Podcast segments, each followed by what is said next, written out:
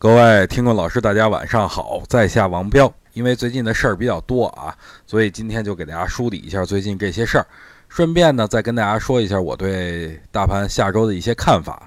其实有些日子没出大语音了，正好趁着今天我事儿比较少，就多跟大家唠叨唠叨。不过在开场我就要表明我的一个观点啊，我觉得下周大盘大概率以下跌为主，但是各位不用恐慌，哎，跌下来以后买股票更便宜嘛。最近有一件影响全球的大事儿，那就是英国脱欧。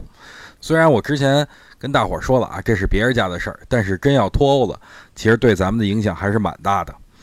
咱们先不去聊脱欧对宏观上啊有什么影响，咱们先聊微观上，哎，脱欧短期会对股市带来什么影响？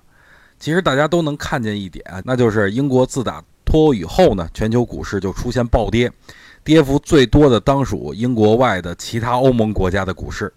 英国富时一百指数呢，仅跌了百分之三点一五，但是啊，希腊股市跌了百分之十三，啊，意大利指数跌了百分之十二点四八，西班牙指数呢跌了十二点百分之十二点三五，就连德国股市呢都跌了百分之六点八二啊。不过啊，有一件喜闻乐见的事儿，那就是日经指数也跌了百分之七点九二，盘中一度触发熔断机制，这说明啊。英国脱欧这件事儿啊，对其他市场的确是有一些影响的，啊，所以说地震过后还有余震，谁也不知道什么时候有余震，谁也不知道余震是否能致命。所以说，对外盘如此环保的情况下，下周 A 股可能也难逃一劫。虽然周五指数下午走出了 V 型，但是成交量明显是不足的，这说明很多国内机构啊都在预防余震的到来。下周啊，还有一件特别重要的事儿。那就是下周将迎来本月最高的解禁潮，下周一和下周四呢，也就是六月单日解禁市值最高的两天啊。同时呢，下周解禁的金额也达到了啊一千六百四十二亿。按照单周来算啊，这不算是一个小数字，所以下周啊下跌是大概率事件。有人觉得单凭这一点没有说服力，那好，那我就来给大家说点更有说服力的。就通过啊今年的这个解禁的这事儿，就能看清今年的行情。首先，大家可以看图，一月的解禁股排全年的第三呀，明显明显呀，行情在今年一月份的时候开始下跌，但是从二到四月呢，解禁股是越来越少，股市啊也从此开始反弹。但五月份的解禁股又开始增多，是全年第二大解禁高峰啊，所以指数从五月开始萎靡不振。所以呢。解禁这事儿啊，很能影响目前非常脆弱的股市。不过，我想告诉大家一件好事儿啊，好日子就快到了。大家看到了吗？从七月到十月这几个月的时间，解禁股的数量明显就是小很多呀。所以，我觉得这四个月的反弹应该是板上钉钉的。最后呢，一个看空下周的理由就是通过技术分析来判断的。之前也跟大家说过了，通过上证指数周级别 K 线来看，从最高点到本周已经经历了漫长的五十四周啊，所以下周就是费波那契时间数列的第五十五个变盘周。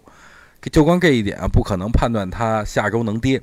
但是你通过历史的变盘窗口来看，从二、三、五、八、十三、二十一、三十四这些啊数值来看，每一次踩上都是阴线，对吧？那这一次阴线的概率就大大增加了。但是大家不用紧张啊！自从五八十三二十一三十四这些时间窗口后的行情，大多都是以反弹为主，所以我觉得这次也不例外。通过以上三点呢，我要告诉大家，下周大盘大概率还是以下跌为主。虽然是下跌，但是也不可能是天天跌。所以下周我们的操作思路很简单：如果跌破两千八百点，就可以加到半仓，再跌再加，直到把仓位打满为止。到时候啊，满仓后啊，把电脑一关，该干嘛干嘛去啊。十月份啊，回来以后再看自己的股票账号就好了。我告诉各位，百分之八十你都是赚钱的。好了，今天就跟大家聊这么多吧。今天是礼拜六啊，各位好好休息休息。同时啊，也别忘了把我的语音文章分享出去，让更多的人来到咱们的这个大家庭来。对了，差点忘一件事儿啊！如果有微博的朋友，也可以关注我的个人微博啊，在里面我会在盘中啊实时的发表一些我对盘面的看法。添加方法呢很简单，就是登录您的微博，然后呢在搜索框里啊搜索栏里输入王彪 HT，里面带黄色 V 认证的那个就是我啊。希望能在微博上啊跟大家见面。好了，同志们，我们明天再见。